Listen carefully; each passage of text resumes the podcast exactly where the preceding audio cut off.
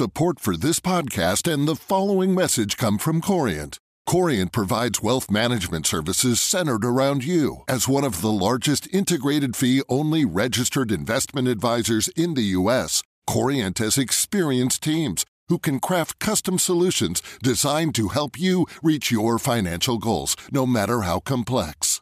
Real wealth requires real solutions. Connect with a wealth advisor today at Corient.com. That's Corient.com. Join Capital Group CEO Mike Gitlin for a new edition of the Capital Ideas Podcast. In unscripted conversations with investment professionals, you'll hear real stories about successes and lessons learned, informed by decades of investment experience. It's your look inside one of the world's largest asset managers. New episodes are available monthly. Subscribe wherever you get your podcasts. Invest 30 minutes in an episode today. Published by American Funds Distributors, Inc. Hi, it's Claire. Before we begin our investment masterclass episode, I'd like to ask you for a few minutes of your time, and it could net you £250. We want to know what you, the listeners, think about the Money Clinic podcast, and in particular, what areas of your financial lives you'd like me and the experts to help you with in our next season. Go to ft.com slash moneyclinic survey. That's ft.com slash moneyclinic survey. Spend a few minutes telling us what you think, and you'll have a chance of winning that £250 prize money. Retail is not dead. Brexit could help UK companies. Take a small punt on Bitcoin. Keep your money invested in fossil fuel companies and reassess your holdings in expensive tech stocks. These are pretty punchy opinions about the investment world, and they come from one of the FT's top opinion writers, the columnist Merryn Somerset Webb. In this special Money Clinic masterclass, Merryn will be talking listeners through her own personal investment strategy and the forces she believes will be shaping the stock market in years to come. I think now is a really good time for everyone to sit down and say, now some of the stuff in my portfolio is extremely expensive. Perhaps it's time to look at what offers more value. Welcome to Money Clinic, the weekly podcast from the Financial Times dedicated to tackling real life financial issues. I'm Claire Barrett, the FT's consumer editor. I know listeners have got an insatiable appetite for hearing more about investment. With millions of young people becoming investors for the first time during the pandemic, it's hardly surprising. In previous episodes, we've covered how to get started. You know, COVID hadn't even happened at that point, and I'm like, I need to make sure that I plan for my long term future. The GameStop craze. I really want to know how do I take my investments and strategy from being short term and uh, avoid the get rich quick schemes. And the growing trend for ethical investing. How can I find out whether a company genuinely is socially responsible. I'll give you an example. Tesla, for instance. Mm, uh, that's a very good example. But the perennial question that dogs investors is where do markets go from here? One of the most read columns in the Financial Times, Merryn Somerset Webb's weekly take on stock market trends is required reading for investors. A few episodes ago, she came on the show and spoke to 19 year old day trader Ross, who wanted to switch his strategy to investing for the long term.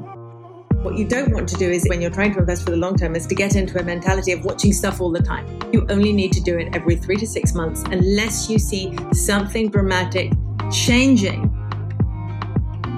I caught up with Merryn a few weeks ago at the FT Weekend Festival and quizzed her about how her own investment strategy has changed in the past year and where she thinks investors can find value as the pandemic rages on and stock markets around the world hit all time highs. Merryn has strong opinions. You may not always agree, but she'll get you thinking. And just so we're 100% clear, we are not financial advisors. Our discussion of investment trends and how we run our own portfolios is for information only, aimed at people who feel confident making their own investment decisions. It doesn't constitute an investment recommendation or individual financial advice. If you want that, you'll need to see an independent financial advisor. We'll address some questions from first time investors later, including a quick explainer about how dividends work. But I wanted to start by asking Merryn about the bigger picture. UK retailers and shopping centre owners have suffered the most from lockdowns, but are they worthy of investor attention as things start to open back up again? You've obviously got a lot of British companies that are very exposed to the pandemic. I'm thinking about retail, you know, physical retail in particular. Now, the valuations of stocks like that has kind of gone almost beyond bargain basement level. Are you as confident about the potential recovery of that sector of the market, or is that something that makes you feel a bit more nervous? Remember that when you say they're bargain basement, these things have already bounced back, and we were looking at them as though they were never going to collect any rents again. But in fact, you know, rents for particularly out of town retail. So, you know, those big retail parks that in many ways have stayed open throughout the whole pandemic. You know, the places that have the big supermarkets, that have the DIY stores, B&Q, this kind of thing. Pets at home, where we all still go. I certainly do anyway. Our rabbits get jolly hungry. Um, everyone has still been able to use these shops and they stayed open. They also have big airy shops, etc., that people maybe feel more comfortable going to. Like all good stock pickers, Merryn can see that while the retail and property sectors have suffered, at a company level, some stocks have got better prospects of recovery than others. So there is going to be a difference between high street retail, which is going to continue to suffer, I suspect, in the same way that it has been for the last decade, a shift from the high street out to the retail parks. And that, like so many of the things that we've seen during COVID, this has accelerated. So retail is not dead. Physical retail is not dead. It's just shifting we still like to shop. And don't forget that in the uk shopping is is a leisure activity for many people. And actually i've never thought of shopping as a leisure activity myself but you know i'm beginning to come round to the idea that just simply meandering around a shop of my choice buying stuff that i fancy on a whim might be something i might in future look at as a leisure activity here's a fact that might surprise you the highest rising retail share on the FTSE 100 index of the UK's biggest companies in the past year wasn't Ocado, the online grocer, it was Kingfisher, the owner of DIY chain B&Q. Its shares were much cheaper to start with, and it's profited during the pandemic as people spend money on home improvements. So you can see, having a contrarian view can be profitable, but it can also attract controversy. Take Merryn's views on investing in cryptocurrencies, for instance. Let's talk about Bitcoin because this is a really, really hot topic right now. It's also one that lots of younger readers, especially, are interested in. Now, you hold Bitcoin, which may shock some people watching. Of course I do. I'm a very open-minded person, Claire. And so, um, you know, I hold Bitcoin for the same reasons that I've continued to hold tech companies that I've believed to be horribly overpriced for the last uh, five, six, seven years, because I'm very often wrong. And when I looked at Bitcoin initially, I didn't get it. I might understand blockchain and I might understand the point of cryptocurrencies. Um, but then do I understand why it would be that Bitcoin would be the winner in the cryptocurrency world? I mean, there are what, 1500 cryptocurrencies. Why Bitcoin? And I don't buy the idea that Bitcoin is another kind of gold. I'm not sure I buy the idea that it's a particularly effective money because what we want from money in the main is stability, not insane volatility. And what do we have with Bitcoin? We have insane volatility. The price of Bitcoin has certainly been volatile this year, driven in part by Elon Musk, the billionaire founder of Tesla, which has been buying and selling Bitcoin. This has persuaded some skeptical investors to take crypto more seriously as a store of value. So there's lots of reasons why I look at Bitcoin and say, you know, I really don't get this. But on the other hand, there's a lot of really, really clever people I know who tell me that they do get it. So I have a small direct holding in Bitcoin on, on Coinbase, which I can promise you is not worth hacking. Okay. Not worth hacking. Don't even try. Um, and that means that if Bitcoin goes to the moon, if it goes to a million dollars, I'm not going to be really, really upset because I've got a, a, small stake in the game. And if it collapses, you know, my children will, will probably still eat. And I think that is the way to approach an investment in Bitcoin at the moment. Merryn's point is crypto is a highly volatile investment so she restricts her exposure to a small percentage of her overall portfolio. Coinbase, which Merryn mentioned, is a cryptocurrency exchange which hit a market value of nearly 100 billion US dollars when it listed on Wall Street in April. So far, its share price has been pretty much as volatile as the cryptocurrencies it trades. There are many other ways investors can get exposure to crypto other than buying Bitcoin directly. Another example is owning shares in Tesla or investing in funds that own Tesla, like the Scottish Mortgage Investment Trust, which Merryn herself has money in. In many cases, your assets are allocated reasonably passively and they end up in things that you don't necessarily expect. So, one of the things that I said in a column a few weeks ago was, uh, by the way, if you hold Scottish Mortgage, you also hold Bitcoin because you hold Bitcoin via Tesla. Did you know that? Take a leaf out of Merryn's book and think carefully about the pros and cons before you invest and how much of your portfolio you want to risk allocating to volatile investments. Now, let's turn to where Merryn thinks today's investors can find value. One of the things I've written about a lot over the last six months or so is where the best value in the world is. And rather wonderfully, it's here at home. You know, the FTSE 100 is probably the most value orientated market in the world. So that's where I'm looking at the moment. Before we discuss the UK market, let's take a moment to unpick what investors mean when they talk about value as a strategy, a key theme for the rest of the podcast. In a nutshell, value investors target shares in unloved, unfashionable companies that they think the stock market is underestimating. They're prepared to hold for the long term in the hope that their share prices bounce back. To determine whether a share is good value or not, they drill down into the company's financial fundamentals turnover, cash flow, profits, dividends, and how these could be influenced by trends in the wider market. Merryn believes many investors have underestimated the UK market due to fears about Brexit and the effects of the pandemic. I think what I always said about Brexit was that it wouldn't, over the long term, make a very significant difference to us. It would make a mild positive difference. And I still think that. And uh, everything that's happening at the moment, uh, various disruptions, etc., we can still call those teething problems unless they're still going on in 10 years, at which point I will throw my hands up and say, okay, that's too long for teething problems. But right now, yes, the fact that it has now been resolved is something that will be good for the UK as a whole. If there is a market in the world that says to you recovery trade coming out of COVID trade. It is the UK market. So, why exactly does Merryn think some UK stocks offer good value? The UK is sort of bizarrely cheap. You know, we're still below the level we were in 1999. Every other market has soared way above that. If you look at what is in this index, it's all the things that should do well from here. So, you know, miners, energy, banks, healthcare, etc. They're not particularly expensive. They offer you something of a yield. And no, we really still need yields. We can pretend we don't, but we do still need a yield. Now for our promised explainer on dividend yields. There are two ways that you can profit from owning shares. The first is obvious the share price goes up and your investment is worth more than you paid for it. The second dividend payments you might receive as a shareholder, which companies pay out from their profits. Not all companies pay dividends, but plenty of stocks in the value category do, such as big oil and consumer goods companies. Investors get a set amount of money for every share they hold. The yield is a way of expressing the value of that dividend payment relative to the cost of buying a share in that company. So if a company had a share price of £1 and it paid an annual dividend per share of 5 pence, we'd say it had a 5% yield. Back to Merryn on why yields matter for investors.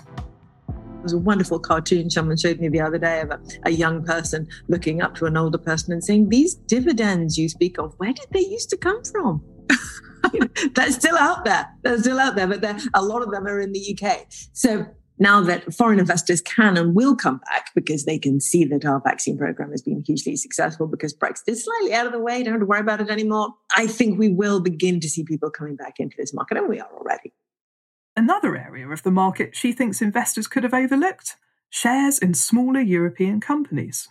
One of the interesting things that has happened over the last couple of years is that while people have been looking at the UK and saying, oh, I don't want to touch that with a barge pole, there's also been a view emerging of Europe as bureaucratic, difficult to deal with, filled with the same kind of nasty old companies that we have in the UK. But of course, actually, there are huge parts of Europe, like everywhere, that are incredibly entrepreneurial. There are smaller companies in Europe under research to a large degree, which makes a lot of them undervalued. So just like in the UK, there's this overlay of the stereotypical European company. And then there is the underlay of creativity and entrepreneurialism that we have here as well. A question from an FT reader that I put to Merryn was how she invests her own money. She was keen to flag the benefits of ISAs, tax free investment accounts that UK investors can open. There is so much choice in the UK. All the platforms offer good, cheap ISA wrappers for this. What I do is I have a core portfolio of six investment trusts that I really like and that I think provide a balanced, diversified portfolio for the core of my money. Merryn's core holdings are shares in investment trusts, an easy way of backing a particular investment theme. Managed by professional fund managers, they do the hard work, picking shares in companies they think will outperform the wider market. And investors pay an annual management fee for their expertise. I really don't think that people starting out as investors should try and build their own portfolios of individual stocks. I think it's incredibly difficult to do.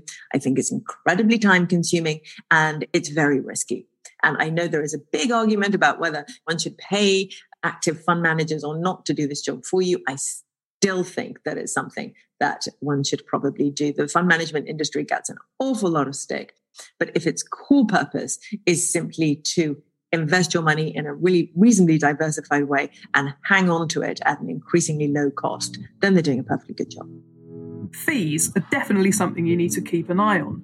But one of the biggest conundrums today is whether value investing will prove to be a better strategy than growth investing. Merryn thinks value is coming to the fore, but as an investment style, it has been out of fashion for quite some time. Growth investing buying the shares of fast growing companies typified by technology stocks has performed strongly. Very few growth stocks pay dividends, but that hasn't been a problem as the price of tech stocks has soared even higher during the pandemic. The question that's worrying Merryn is what might happen next. Basically, everything is expensive. There is almost nothing cheap left in stock markets. But where the real price rises have been is in that sector of the market that has benefited so much from lockdown. Call it the Zoom economy, call it what you like. These tech stocks, uh, some of them are loss making, some of them are not, but they're not exactly providing you with an income. But those stocks you might look at and say, do I want to have them? Now we're moving into a, a different environment, a, a vaccine driven recovery. Particularly, I think that people should be looking at, and I did write about this a while ago, looking at some of their passive holdings. Merryn's point here is even if you don't hold shares in the big tech companies like Amazon, Facebook, and Apple directly, you will be exposed to them if you're an investor in passive funds, which track the overall movement of stock markets. Because if you hold any global passive fund, you have a very large amount of your money in maybe six very expensive stocks. So I think now is a really good time for everyone to sit down and say, wow, I've probably made an awful lot of money since March. This was not expected. Now some of the stuff in my portfolio is extremely expensive. Perhaps it's time to look at what offers more value. Stop stop me talking when you want to, Claire. But you know, the conversation in the market at the moment is is this rotation from growth to value, from stuff that is expensive but growing to stuff that is cheap but maybe not growing, going to continue? And, and my view is that it is. The approach that Merryn is taking with her own money is to take profits by selling some of those tech powered growth investments that have performed so brilliantly in the past year and rebalance her portfolio by buying into companies, funds, or investment trusts that are focused on value. How much or how little you might want to do this with your own investments is up to you. But allow me to underline Merryn's trade off. If big tech companies continue to soar, there's a risk she could miss out on further growth by switching into value. But if tech stocks take a tumble, she's hoping her portfolio will be less exposed to any sudden price drop. And in the meantime, there's some dividend income to sweeten the deal. We'll end on a green note. One of Merryn's most controversial FT Weekend columns this year concerned ESG investing, short for environmental, social, and governance, and investing in companies that uphold these values. Now, ESG investing is an issue that all investors are very concerned about, but younger investors particularly. Now, you've argued in your column, somewhat controversially, that actually chucking out these big oil companies from your portfolio may actually not be the right thing to do, even if you are a person who is worried about climate change. Mm-hmm. You know, and I absolutely think that. I mean, there's so much greenwashing going on at the moment, and the whole subject of what is ESG, what isn't ESG, was hugely fraught and hugely nuanced. But there is a general view from the man on the street that you look at companies that you might consider bad. And the good thing to do is just not invest your money in bad companies. And so that's fossil fuels, it's mining. You can't possibly want something that is good for the planet and also hold these filthy, filthy companies. So that's the, the general view. And you look at it and you think, well, actually, it's a bit more complicated than that. If I sell all my shares in an oil company, what am I actually doing apart from making myself feel good? And the answer is basically, you know, nothing good at all. Merryn's argument is that it's better to stay invested in these fossil fuel companies to make sure they change for the better, rather than pulling your money out. One thing that you might do is make it harder for them to raise new money. But a lot of these companies, they don't need money anyway. They're just in the business of running their business. So all that happens when you sell their shares is that their shares get cheaper and the business simply carries on. And if you make the shares cheaper, then what happens? Somebody else will buy them. And that somebody else may not care at all about the climate. So they're not going to put any pressure on the company at all. And as I think I said in the column, the correct way forward is not to hold less of these things, it's to hold more of these things. If you're a responsible person, you should want to buy as much of this stuff as you can get your hands on. Finally, Merryn is also concerned about the expensive valuations of many ESG investments. The green bubble, as it's becoming known, is something that really has been an extraordinary story during the pandemic. But of- can I just say on, on the green bubble that we love bubbles? Bubbles in this context are an absolutely fantastic thing because do we need a renewable energy revolution? Of course we do. And is it wonderful that lots of money is going into it? Absolutely. That's what bubbles do. They provide the finance for transformative change. They overpay for it. Think railways, etc. But you know, FT readers don't have to be in that bubble. Somebody else can finance. It. oh, you're so you're so cheeky, Merryn. That's why we love you. That's it for Money Clinic with me, Claire Barrett, this week, and we hope you enjoyed this investment masterclass with Merryn Somerset Webb. If you did, spread the word and leave us a review. And don't forget, you could win £250 by filling out our survey. The link is in the show notes. And if you would like to chat with me on a future episode of the show, then email me. Our address is money at ft.com. Take a peek at our website, ft.com slash money, grab a copy of the FT Weekend newspaper, or follow me on Instagram at Claire B. Money Clinic was produced in London by Josh Delamere and Persis Love. Our sound engineer is Breen Turner, and the original music is by Metaphor Music. And finally, just to say it once more, the Money Clinic podcast is a general discussion around financial topics and does not constitute an investment recommendation or individual financial advice. For that, you'll need to find an independent financial advisor. That's the small print over and done with. See you back here next week. Goodbye.